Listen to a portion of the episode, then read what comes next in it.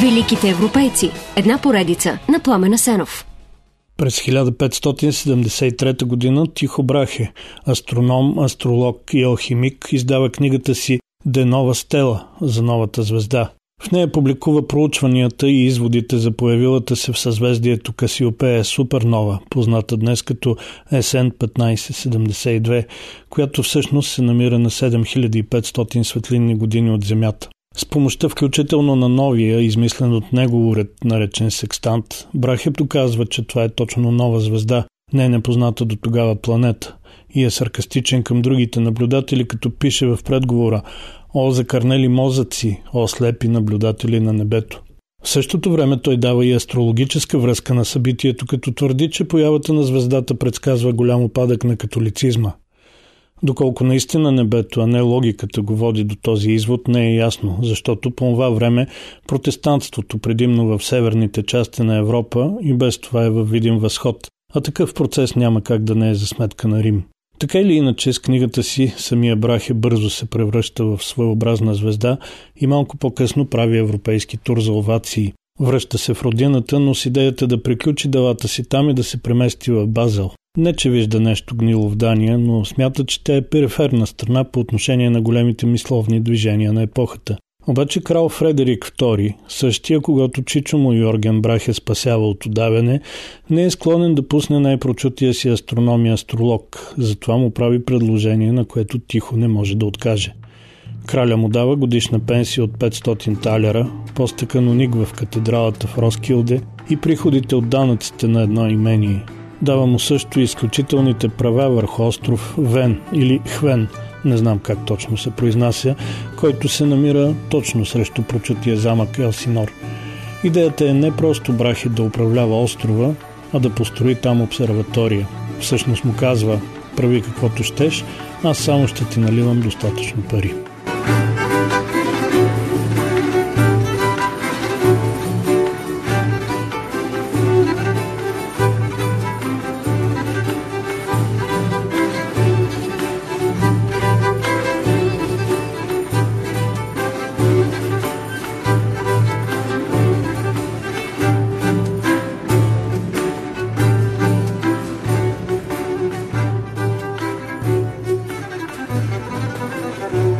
През 1576, когато е на 30, Тихо Брахи прави първа копка на замъка Ураниборг, който всъщност е първата истинска астрономическа обсерватория в Европа.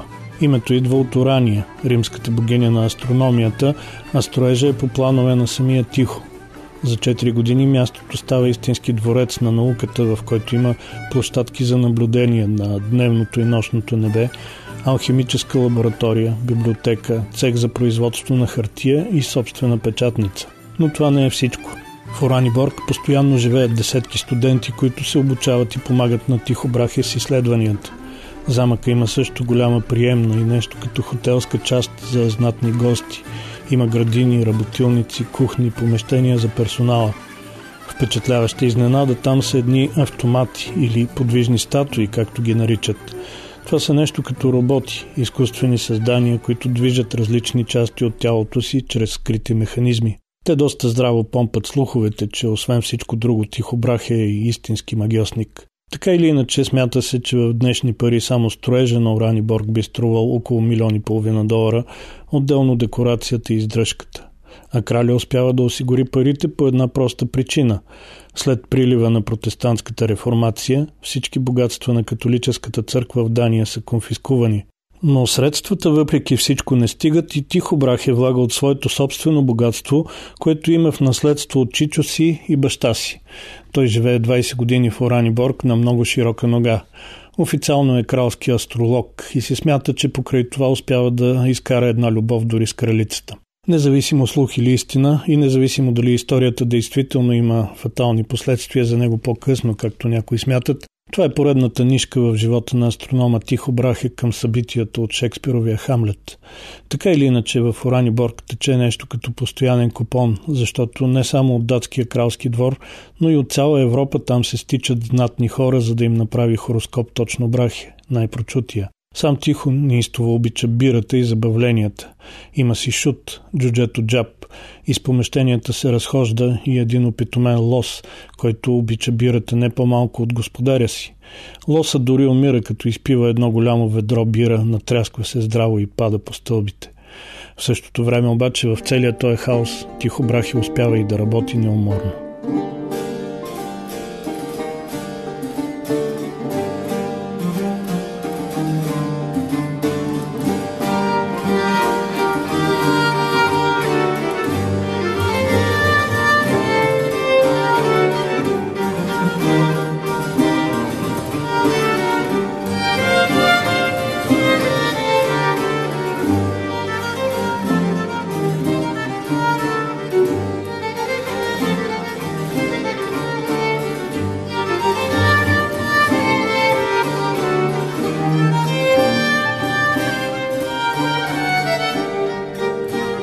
Работата на Тихо Брахе се състои основно в наблюдение, измерване на небето и всичко свързано с него. Целта му е чрез най-добро познаване на небесните пътища да постигне и максимално добри прогнози в хороскопите. Но е факт, че покрай астрологията той развива вече истинска астрономическа наука. Всяка вечер зарязва трапезата и заедно с помощниците си се отдава на трудната, понякога досадна, но и вълнуваща астрономия – те гледат Слънцето, Луната, следят планетите, звездите, кометите, измерват и стриктно описват движението и отношенията на небесните тела едни към други. Особено известни са неговите изследвания на Марс и особеностите в движението на Луната. Казват, че наблюденията на Коперник са десетки, а тези на Тихо Брахе – десетки хиляди. Той каталогизира 777 звезди и точно този труд на Тихо Брахе поставя началото на новата ера в историята на астрономията. Наблюденията му са така точни, че изчислява земната година с грешка по-малко от секунда. Бележките си, водени стрикно и последователно повече от 20 години, Брахи крие ревностно, не допуска друг до тях. Те са така изчерпателни и ценни, че след смъртта му неговия помощник Йохан Кеплер буквално ги присвоява и на тяхна база формулира прочутите си закони за планетарното движение, които окончателно рушат до тогавашните космологични модели и отварят пътя на модерната астрономия.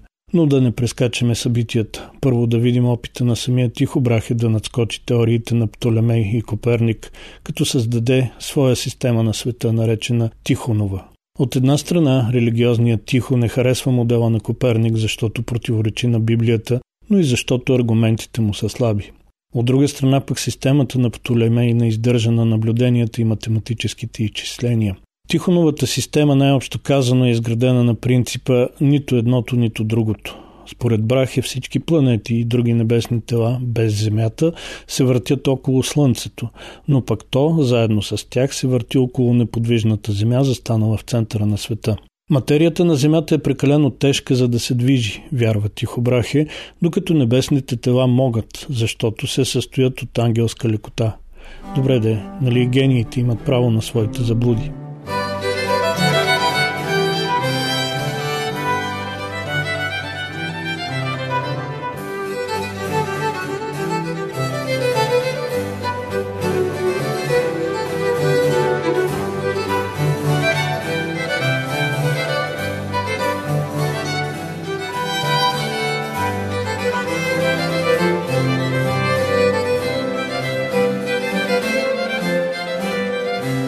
Опита на Тихо Брах е да изучи цялото звездно небе, като не пропусне обаче нищо и от науката за земните удоволствия, се задъхва финансово, след като през 1588 умира крал Фредерик II.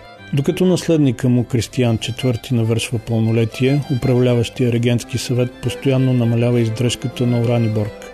Освен, че там се трошат наистина много излишни пари, затова има и други причини – някои придворни отдавна завиждат на тихо и сега намират начин да му навредят. Неговия авторитарен характер и прекалено самочувствие също са непоносими, включително за младия крал.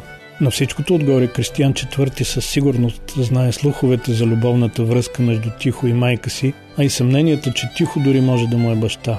Когато младия крал навършва пълнолетие и поема властта, отношенията между двамата се оттягат до крайност. Тихо брахи разбира, че вселенската милост не е безкрайна, затова се маха от Дания и тръгва да си търси покровител из Европа. Пътува с огромен керван коли, които возят семейството, джуджето джаб, слуги, покъшнина, всички многобройни и големи астрономически уреди, оборудването на алхимическата лаборатория, печатната преса. Както пише самия Тихо Брахе, един астроном трябва да е космополитен и независим, защото не може да се очаква невежите държавници да оценят неговите услуги. Това преселение става през 1597, а след известна обиколка на астрономическия керван из Европа, през 99-та Тихо Брах е поканен в Прага от Рудолф II, чешки крал и император на свещената Римска империя. Той му предлага пост на главен имперски астроном, астролог или математик според различните източници. Дава му замък и пари, така че изследванията продължават с пълна пара. В Прага преди смъртта си Тихо Брахе прави две важни неща. Взима за асистент протестанта Йохан Кеплер, който се чуди как да избяга от католическа Виена и подготвя за печата и наречените Родолфови таблици, онези схеми за движението на планетите, които се базират на собствените му наблюдения. Те са много по-точни от всички други преди тях и се използват в продължение на поне 300 години. Великият звездоброец Тихо Брахе, който поставя истинска основа за превръщането на астрологията в астрономия, умира само две години по-късно, през 1601, по много нелеп начин. Не, ако сте чували версиите, че е отровен от крал Кристиян IV, за да не издаде происхода му, или от помощника си Йохан Кеплер, който иска да присвои бележките му, не е вярно, както впрочем доказаха две съвременни екскумации на останките. Тихо Брахе умира от спукан пикочен мехур. Една вечер, докато се налива сбира на кралския прием, той се инати и не иска да наруши протокола, като стане и отиде до туалетната. Стиска мъжествено, това предизвиква инфекция, криза и след 11 дни мехура му се пука. Междувременно Йохан Кеплер свидетелства, че Тихо Брахе, като знае вече, че умира, сам си измисля епитаф, който гласи «Живя като мадрец, умря като глупак».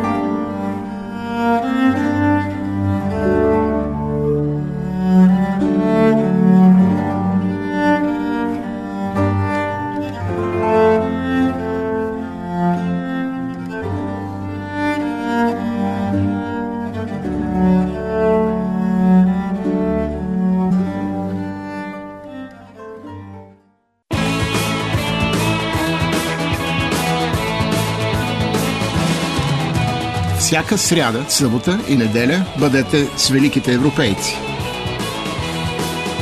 Великите европейци. Една поредица на Пламена Сенов.